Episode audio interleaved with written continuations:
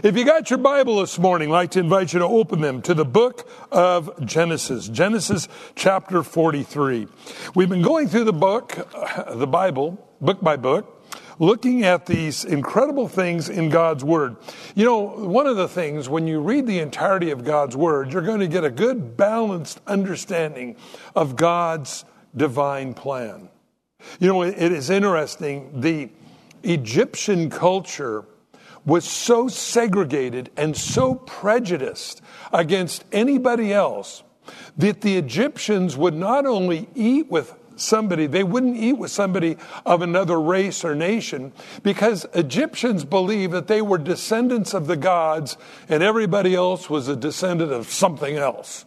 And so you don't eat with lowlifes. And we find that even carried over in where we remember they even came to Jesus and they said, Jesus, why do you eat with the publicans and the sinners? Well, Jesus said it's the sick ones who need the doctor. Well, the point is, is that there was high segregation between the Egyptians and everybody else.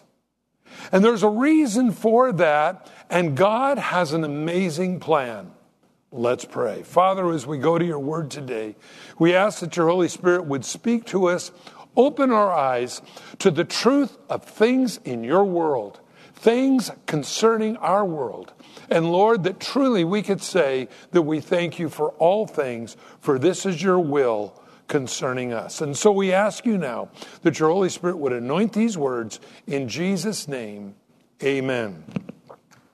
First of all, you have to realize something. If you're a believer, nothing happens to you by accident. Oftentimes we misinterpret the hand of God as God does not love us when in fact He's preparing us for something much greater and much more awesome in the whole plan of God. We remember that this famine came upon the land of Egypt and the known world.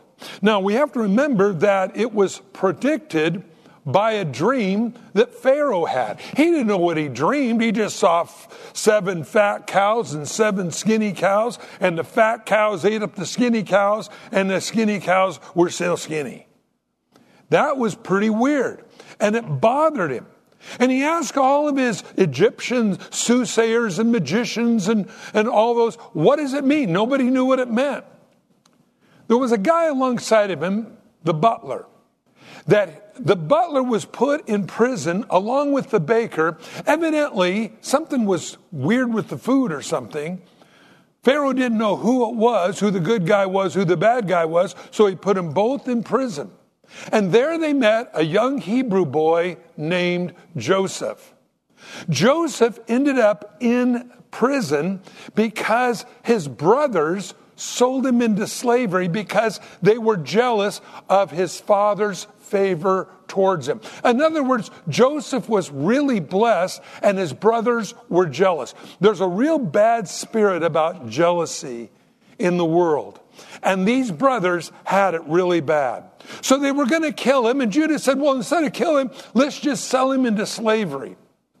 And it just so happened, there was a just so happened, just so happened by divine providence of God a group of Midianites were traveling along on their way down to Egypt. And they sold their brother for 20 pieces of silver. Joseph ends down on the auction block in a swap meet in Cairo, I guess. Potiphar bids for him, wins him, brings him home. The Bible says he was a good looking guy. Potiphar's wife makes a move on him many, many times. And finally, she decides to just rape him. So she grabs his outer coat, rips it off. He's scared, runs out of the, out of the palace. She then gets scared. She yells rape. Joseph finds himself in prison. All along, the Bible says Joseph honored God. In fact, the Bible says, and God was with Joseph. Well, if God was with Joseph, why did his brothers do what they did to him? Why did the Midianites happen to be coming along right when they did? How is it that he ended up being sold as a slave and then ends up in prison for something he never did? And God was with Joseph. You think you got things to complain about, everybody? Well, you stop to look at it, God's got a plan. Now, the reason why I think God works this way is to show us how big He is. Now, we would never learn the lessons that would be necessary for the next level if we didn't go through the things that God allows us to go through. It's part of our training. And I, I look at some of the training that a lot of these doctors go through in order to get their, their medical degrees. And they go through the school, but then they have this tedious work of almost donating their time to the hospitals to get educated concerning whatever field they're going into. And it's almost more than a, than a, a student can, can, can handle going through the schooling, going through the work necessary, the required work, all these things to eventually become a doctor. Well, you know, you got something much more important going on with you. You are spiritual doctors in a world that doesn't know God. And God allows you and me to go through things we don't understand, but we have to trust Him when we give our life to Christ. It isn't ask Jesus into your life and get it all your way. That's a false doctrine that's being taught in the, in the, in the church today. It is not true. We come to Christ just as I am, and the Bible tells us we say to the Lord, okay, not my will, but yours be done. And God then begins to unfold this wonderful plan in doing things. And what is so amazing is as he does these things, he touches so many other lives that would normally never be touched. Now we remember he interpreted Joseph, the butler's dream, and said, In three days, you're going to be restored back to Pharaoh's side. The baker, feeling very confident in hearing that, he said, Well, I had a dream too, and this is what I dreamed. There was some bread on my head and a hat and all those things, and some birds came. And he goes, Oh, huh, you're going to get hung three days from now. Not good, but it was exactly as he said. Joseph could interpret dreams. And so we remember the butler said to Pharaoh, There's a guy in your prison that can interpret dreams. He did one for me. It was really right on. So he brought him up and he went from prison to prime minister in a day. The famine became great in the land. And finally, the children of Israel, uh, of Jacob, ran out of food. And so he sent them down to Egypt to buy some food. Some strange things happened. Joseph recognized his straggly brothers when they all came in begging for food. And so he started playing mind games with them a little bit. He put all their money back in their sacks as they were on their way. And so when they got back home, they opened their sacks of grain and their money was in it. Well, that's weird. But Joseph said, You don't come back here unless you bring your youngest brother with you. Now, of course, he had all the Egyptian garb on. They didn't recognize him. He spoke to them through an interpreter in Egyptian. So they didn't know that as they were all talking one to another about all these things going on, and they were worried, they say, These things have come upon us. And, and, and because we sold our brother uh, Joseph into slavery, and they were all chattering. Um, but Joseph was understanding every word that they were saying because he spoke Hebrew too. Well, they brought their grain back and they started getting low on food. And this is where we come in, chapter 43. Now the famine was severe in the land. And it came to pass that when they had eaten up the grain which they had brought from Egypt, their father said to them, Go back and buy us a little food. Now, you know, I, I gotta tell you real quickly. You, you can probably believe that Joseph, again, being prime minister over Egypt, recognizing his brothers, and holding one of them as they were brought back, holding one of them saying, I'm not going to let you go until you bring your youngest brother back to me, which was really his full brother. Out of all the 12 brothers, only Benjamin was jo- J- uh, Joseph's full brother. All the others were half brothers. And that's why I believe he wanted to see him so badly. And so we remember, we remember that one of the brothers, and we don't understand why Simeon ended up in, in the one that was picked to be the collateral, put in jail till Benjamin would come back. But Joseph said, I don't want to see any of you guys again unless you bring your younger brother back. Well, I can just see Joseph going, I can't wait to see my brother. Meanwhile, Jacob praying that the famine would be over. Oh God, make the famine go away, make the famine go away. But God had a bigger plan than Joseph's limited understanding of the circumstance. Now, the reason I say this, I want you to put yourself into, let's say right now, for just a minute, Jacob's position.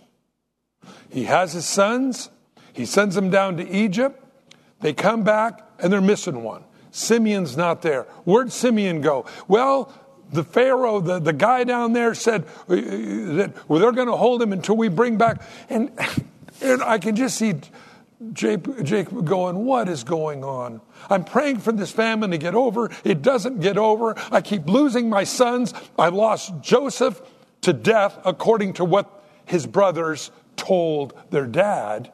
Now Simeon's gone. And Judah responds in verse 2, excuse me, verse 3.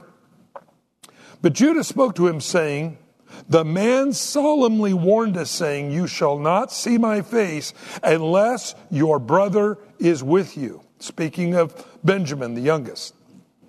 If you send our brother with us, we'll go down and buy food, Dad. But if you will not send him, we will not go down. For the man said to us, You shall not see my face unless your brother is with you. And Israel or Jacob said, Why did you deal so wrongfully with me as to tell the man that you still had another brother? What are you doing? Blabbing too much. Well, what's really amazing, Joseph already knew it. Eh, they didn't have to tell him. He knew it because he was their brother. He just had all the garb on, they didn't recognize him. But they said, The man asked us pointedly about ourselves and about our kindred, saying, Is your father still alive? Have you another brother? And we told him according to these words. Could we possibly have known that he would say, Bring your brother down? How would we supposed to know this? I love this about Joseph because they messed with Joseph they represented him being dead. And now Joseph's having a little fun right now. You see, Joseph knows his brothers. He knows what kind of scoundrels they were. They know that they were going, they were going to have to give an account to their father. And so now he begins to play the game saying, You don't come back down here to Egypt and beg for food unless Benjamin is with you. Then Judah said to Israel, his father, Send the lad with me, and we will arise and go, and we may live and not die, both we, you, and our little ones. I myself will be surety for him. From my hand you shall require him. If I do not bring him back to you and set him before you, then let me bear the blame forever. You know, there's some people that believe that maybe the devil didn't know which of the sons of Israel, which of the sons of Jacob, the Messiah was to come. Some actually believe it may very well have been Judah that, that or, or uh, Joseph that was going to be the one. And so we find the wrath of the devil being outpoured upon him. And now we find Judah doing an honorable thing, maybe for the first time. Judah's the one that suggested selling him to the Midianites. Judah's the one that had an affair with Tamar um, because uh, Judah would not do what the Bible said he was supposed to do concerning a, a relationship. But now he says, Look, I'll, I'll, I'll, I'll be surety. If, if something happens to Benjamin, then you blame me forever. And so this was an, really an honorable thing that he did. And their father said to Israel, If it must be so, then do this take some best fruits of the land, your vessels, and carry down a present for the man a little balm, a little honey, some spices, some myrrh, some pistachio nuts, and almonds. I like that. Uh, know, they had pistachio nuts then, and that was a good gift. Now, this is what he did, if you remember, to Esau.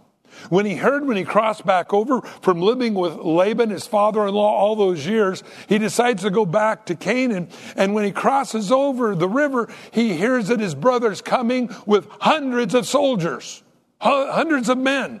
And, and so Jacob thinks, I'll, I'll just send a little present. So he starts sending him flocks of sheep. Well, who are these for? Well, these are for my Lord Esau. And he starts trying to buy good favor with this. He's thinking, I'll buy good favor with Pharaoh by doing the same thing. And so it says, take double the money too in your hand, and take back the, uh, the, the, in your hand the money that was returned in the mouth of the sacks. Perhaps it was an oversight. And take your brother also, arise and go back to the man. And may the Lord Almighty give you mercy before the man, that he may release your other brother and Benjamin. If I am bereaved, I am bereaved.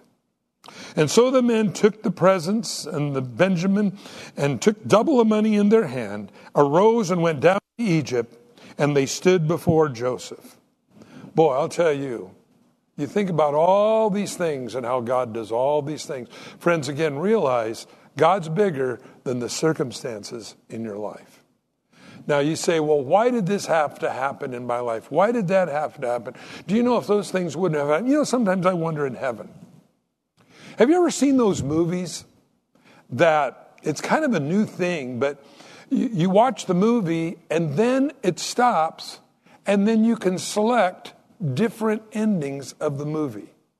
You push one, and the guy gets the girl in the end. You push the next button, something else happens. You push, and there's always a different ending depending on which button you push, how the movie ends. I wonder sometimes in heaven if it wouldn't be that we'll get to see our lives again and those wish would haves or the things that I thought were so bad it happened, had they not happened, how my life would have come out.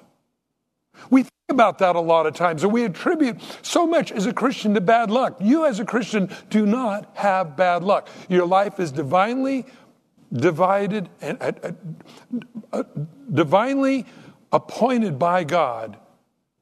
Remember that. It's not by accident the things that happen to you. And this is why when we study the entirety of the Word of God, we can actually contradict the bad doctrine that is being taught everywhere, unfortunately, in the world. Just slip Jesus in your pocket, climb to the top. Uh, I just use my magic faith words. I get whatever I want, and we all become a big bunch of spoiled brats in the kingdom of God.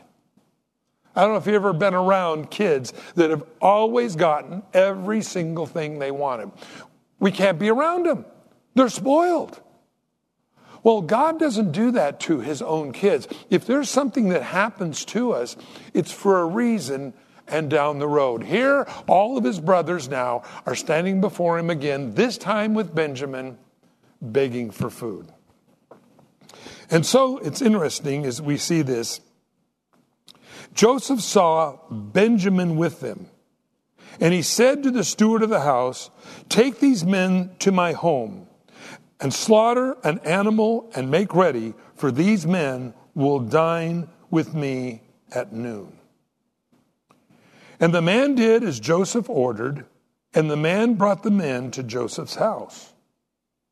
Now, probably you have to realize that basically his brothers were nomadic. They probably lived in tents. They probably lived very, very nomadic lifestyles. Egypt was a very developed nation. And so, no doubt, when these brothers were brought into Joseph's house, which was probably a palace, he was second in command of all of Egypt. He had, he had the uh, Beverly Hills mansion. And they were brought into this. Now, just in the building alone, you would be intimidated. And I, have shared this before about being around certain people or certain places, but you can be intimidated by certain people. That's why uh, you'll see sometimes um, uh, people going up to somebody famous in Sun Valley or somewhere else asking for their autograph, real nervous, like they might say no or something. They're intimidated by that. Well, realize these guys were intimidated into the max. They are first told they're going to go to his house for dinner. And when they get to his house, here is the second in command in Egypt's palace that they walk into. Now, the men were afraid, I can say so, because they were brought into Joseph's house. And they said, It is because of the money which was returned in our sacks the first time, that we are brought in so they may seek an, uh, uh, an occasion against us and fall upon us and take us as slaves with our donkeys. They're going to take us as slaves and our donkeys as well. I, I guess donkeys were really a big thing back in those days. They're going to get us and our donkeys. Well, what's amazing is that they're scared. They're scared. And you know, I have found when you get scared, you have all kinds of weird stuff that goes on in your head. Have you ever noticed that? Somebody doesn't like you, or, or uh, oh, I'm waiting for the phone to ring. Maybe he'll call. Maybe she'll call. I don't know. Will I get that job interview? I don't know. I'll wait here by the phones, see if it'll call. Will they call? I don't know if they'll call. Maybe they didn't like me. They didn't like me at all. Maybe I was ugly that day. I don't know. Oh, I don't know. And all these crazy things go on in our head. The Bible says God has not called us to fear, but a boldness and a sound mind. Friends, remember that. Nothing happens to us by accident. That's one of the greatest things about being a Christian. Yes, it's great. We're going to have heaven in the sweet by and by. I look forward to that. But it's also a great life now, knowing that God directs your life. Why is it that the Midianites just happened to be passing by when the rest of the brothers wanted to kill Joseph and Judah gets an unction? Well, why don't we just sell him, make a little money, and that way we don't kill him? Accident? Luck? No, divine providence.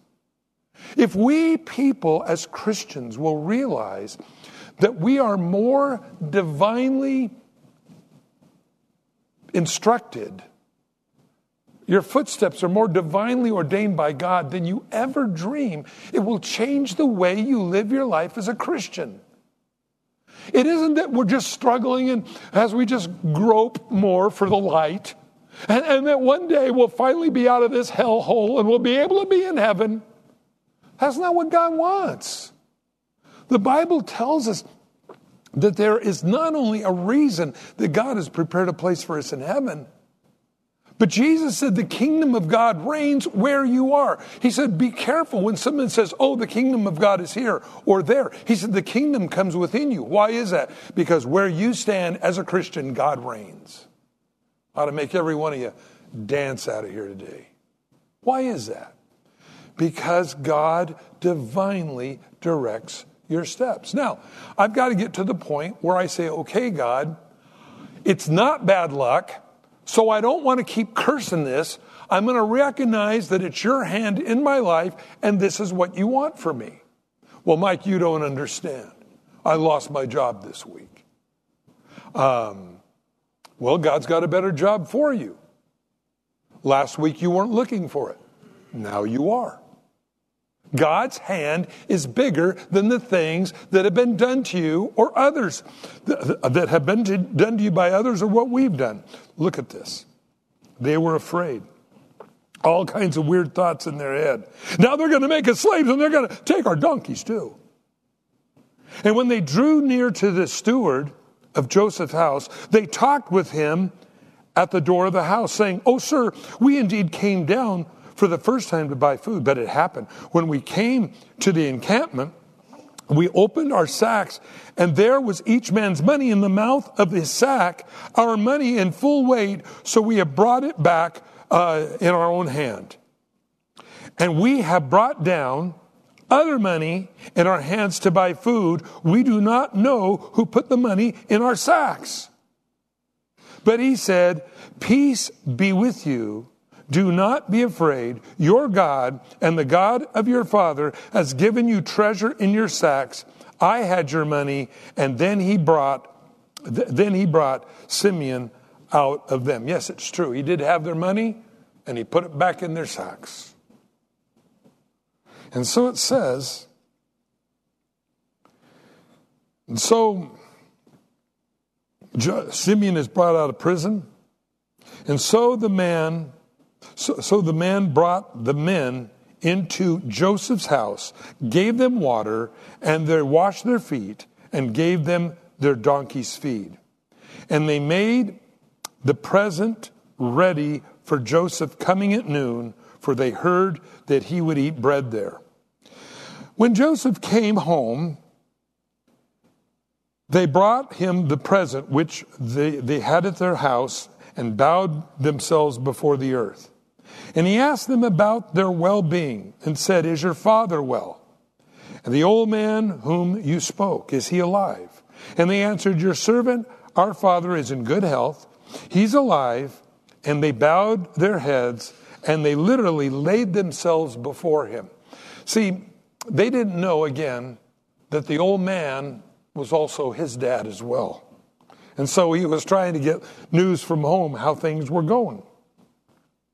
Then he lifted his eyes and saw his brother Benjamin, his mother's son, and said, Is this your younger brother whom you spoke to me? And he said, God be gracious to you, my son. His heart yearned for his brother, so Joseph made haste and sought somewhere to weep. And he went into his chamber and wept there. Interesting about Joseph. Had a soft heart, saw his brother, probably saw the resemblance in his mom a little bit, and he just gets up and just walks out. Now, I can just see his brothers going, Oh, what did we do wrong? Oh no, what's, why is he mad? He, he got up and walked out. Eh, they didn't know he just went out to cry. I don't know whether Joseph thought about all the things he had gone through to end up in this place.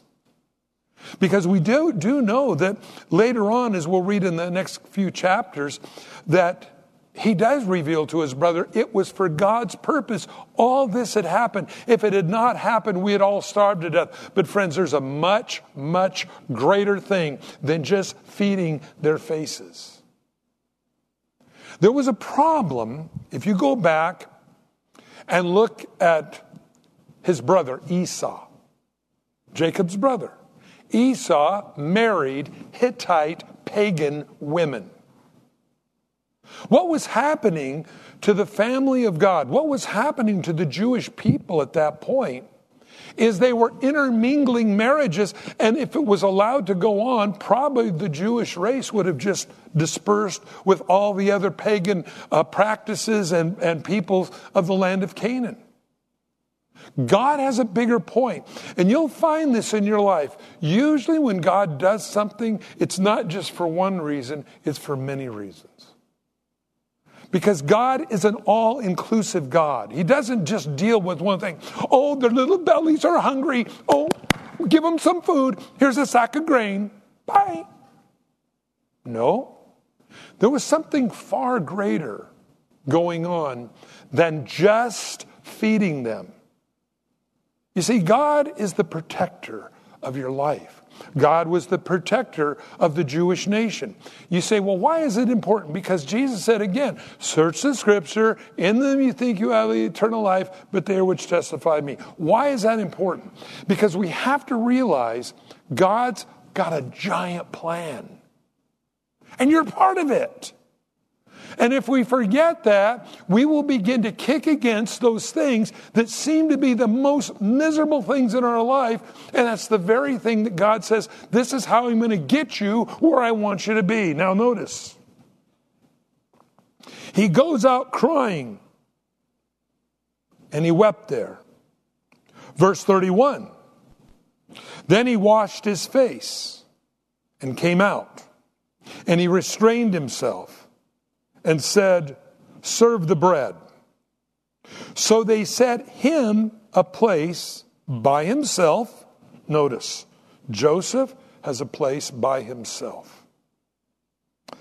Then it says, and them and them by themselves, so the brothers by themselves.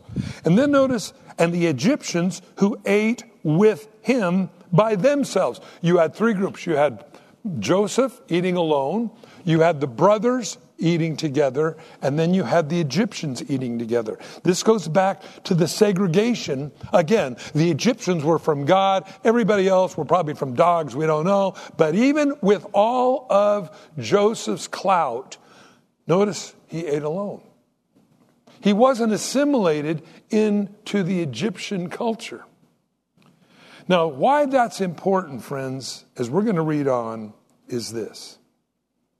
Because the Egyptians would not eat food with the Hebrews, for that is an abomination to the Egyptians. Hmm. Think about that for a minute. If you just read this fast, you might miss it. But here's what's important God would eventually move the children of Israel to Egypt because of Joseph. There they would be protected, there they would be fed, and they would multiply into the millions. But they were in a culture that didn't intermingle with them. The Egyptians would eat by themselves. They didn't cross marry as they did in Canaan.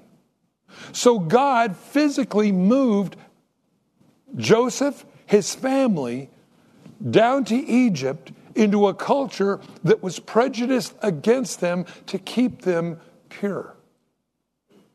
And you go, wow, God, I thought this was just over sacks of grain and their, their stomachs getting full. No, there was a much bigger plan for God and Joseph. And it was to make sure that the Jewish nation didn't intermarry with the pagans and become that of which I believe the devil wanted to do was this, destroy the Jewish race. Because through the Jews, the Bible says Messiah was to come. Verse 33 And they sat before him, the firstborn according to his birthright, and the youngest according to his youth, and the men looked astonished at one another. Now, this had to blow their minds. So, their places were set up around the table, and they were set up according to their ages. The oldest first, the birthright, and then it went on down around the whole circle till it came to Benjamin. Now, you could sit there, and I, am sure that they were um, uh, just completely blown away at this. He numbered them in order of their ages. Do you know what the odds are, by the way, to get that right? Uh, to have each one 11 brothers all in the right age group the, the odds are like 1 in 40 million to have that all right in the right direction Anybody that's ever bought a lotto ticket, you know the odds are against you. Well, he had them all in order all the way around. And he took the servings to them before them, but Benjamin's serving, his real brother, was five times as much as any of theirs. So they drank and were merry with him. This is interesting to me because, again, when jo- Jacob favored Joseph, gave him the coat of many colors, if you remember, the jealousy of the brothers became rabid. And this is why they wanted to kill him and why they sold him into slavery. But they hated him because of that. But notice now, the youngest brother gets five times the portion of food. He was ultra blessed. And I don't know whether Joseph sat back and said, okay, I'm going to bless my brother here, and I'm going to see how the rest of my brothers react to his super blessing. Well, I didn't get that much. Hey, how about give me some of what you got there? How come you got so much? No, they didn't do any of that. Notice it says they were merry with him. It evidently appears here that they might have gotten over that. They weren't chiding with one another. Why didn't I get a bigger proportion than Benjamin did? He's the youngest. But no, they all just enjoyed what they had. Friends, there's a great truth in that.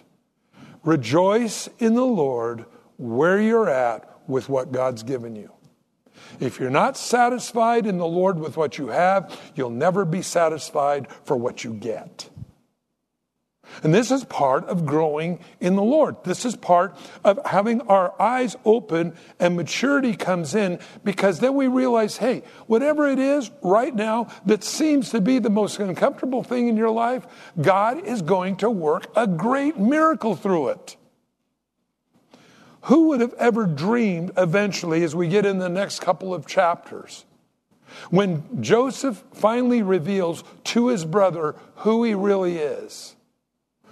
What in the world impossible that God used Joseph to prolong the lives of his brothers and to protect the Jewish race in a culture that was anti Jewish. Amazing. But that's the way God works.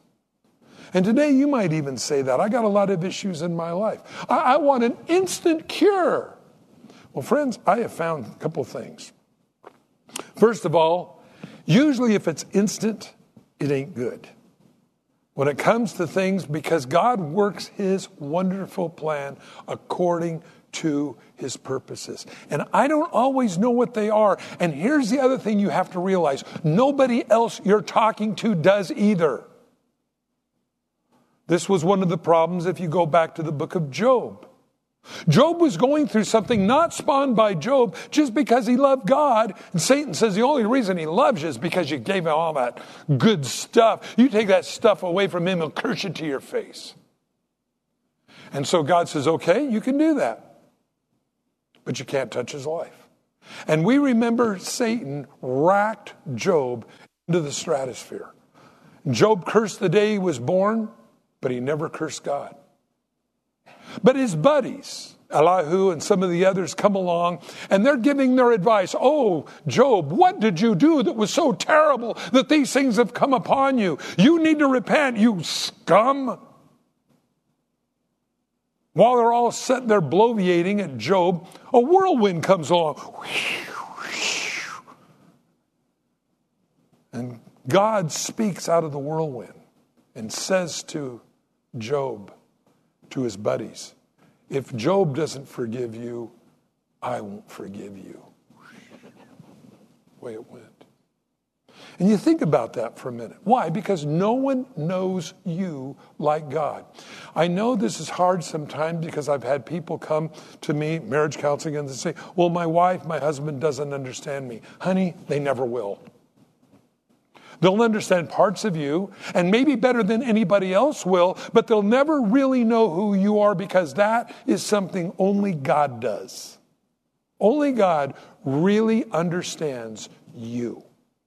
And the circumstances in your life are only known by you. And the experiences that you've had in your life. And some of them, friends, I'm not saying aren't ugly. But God will use those for his ultimate plan. God is bigger than the things that people have done to you.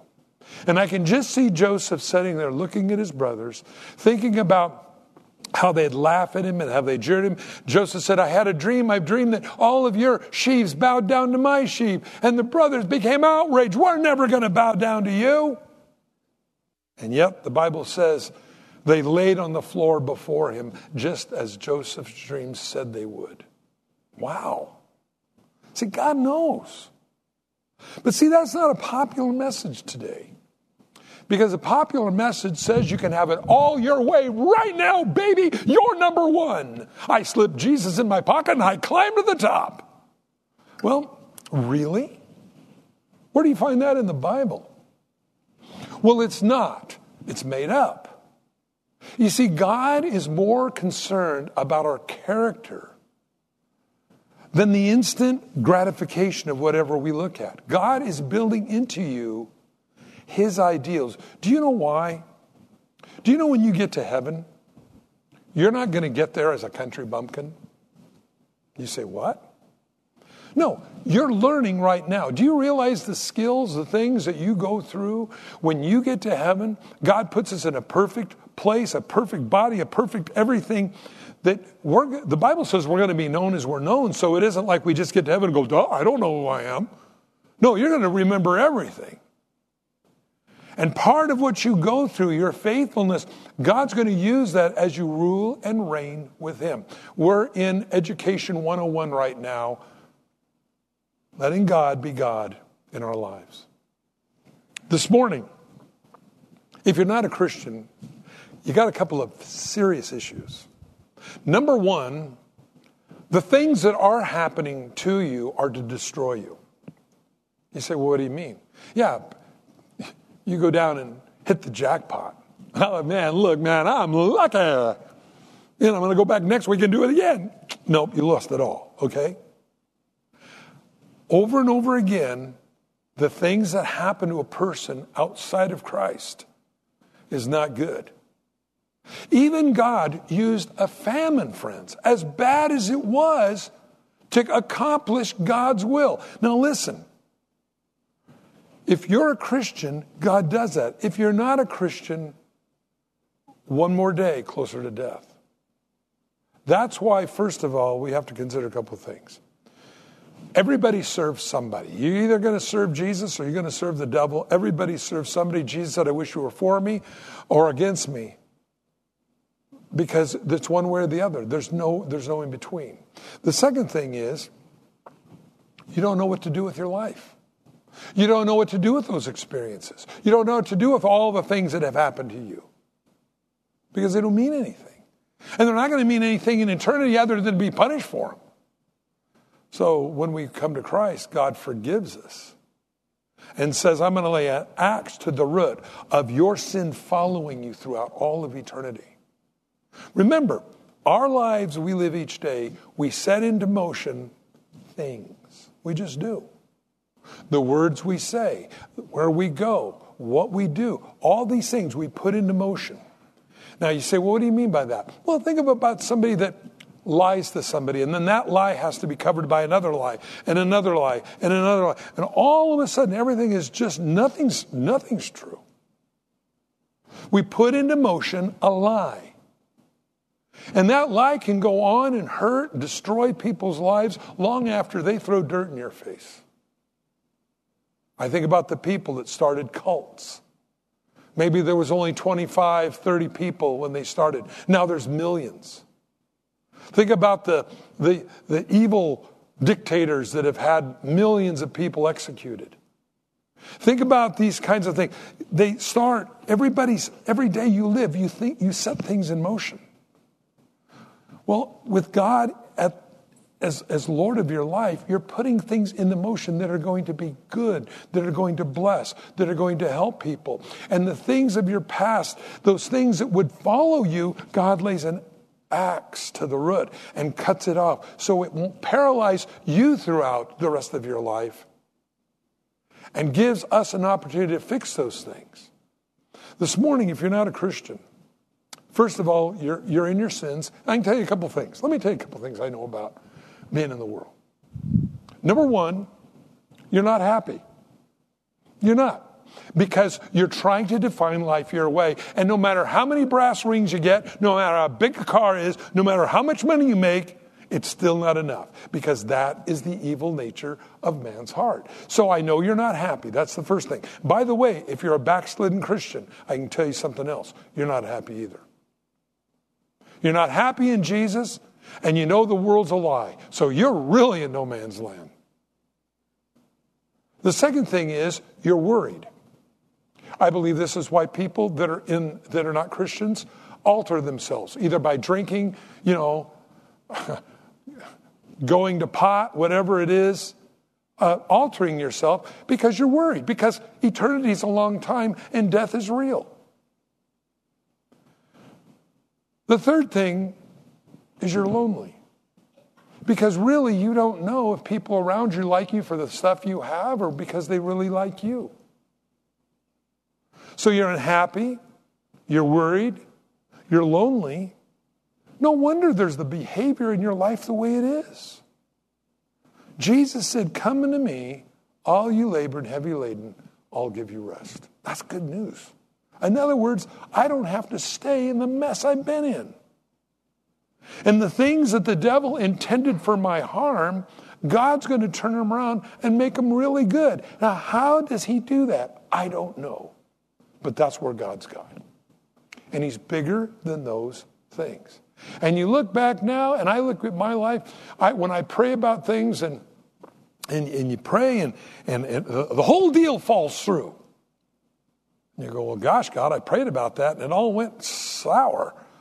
And God goes, yep, that was a bad deal and you didn't know it, but I did. And then God brings something else better. You see, trusting Him is another thing. So, becoming a Christian. Yeah, people around you that love you, so you're not alone. We're all sinners saved by grace. We all put our pants on the same way. Number two, I'm not worried about dying anymore. No more fear because I know my name is written in the book of life. I'm going to heaven someday. And number three, I know I have a purpose. I'm not just living life randomly to try to please myself, but I know, God, you've got a purpose for me if I'll seek to follow you. This morning, if you've never accepted Christ as Savior, we're going to pray right now. And you can ask the Lord to come in your life and uh, pass from death unto life. Again, we see the examples here in God's Word. And understanding that because you're a child of God, God will move you where He wants you to be, and that's good. So let's pray. And if you're not right with God today, maybe you're distant from God, or maybe you're never prayed at all, let's pray right now and see what God will do in your life. In Jesus' name, let's pray. Father, I come to you in Jesus' name. I'm sorry for the foolish way that I have lived. I'm not happy. And I'm lonely. I'm scared. And so from this day forward, I commit my life into your hands. I believe Jesus died on the cross for me, and his blood covered my sins, past, present, and future. So I want to abide in you, I want to live in you. Fill me with your Holy Spirit. Give me boldness to love you and to love, God, love my fellow man. And Lord, thank you for writing my name in your book of life, that I can spend eternity with you. And so now I commit my life into your hands. I believe Jesus rose from the dead, and his life is now my life. In Jesus' name, amen.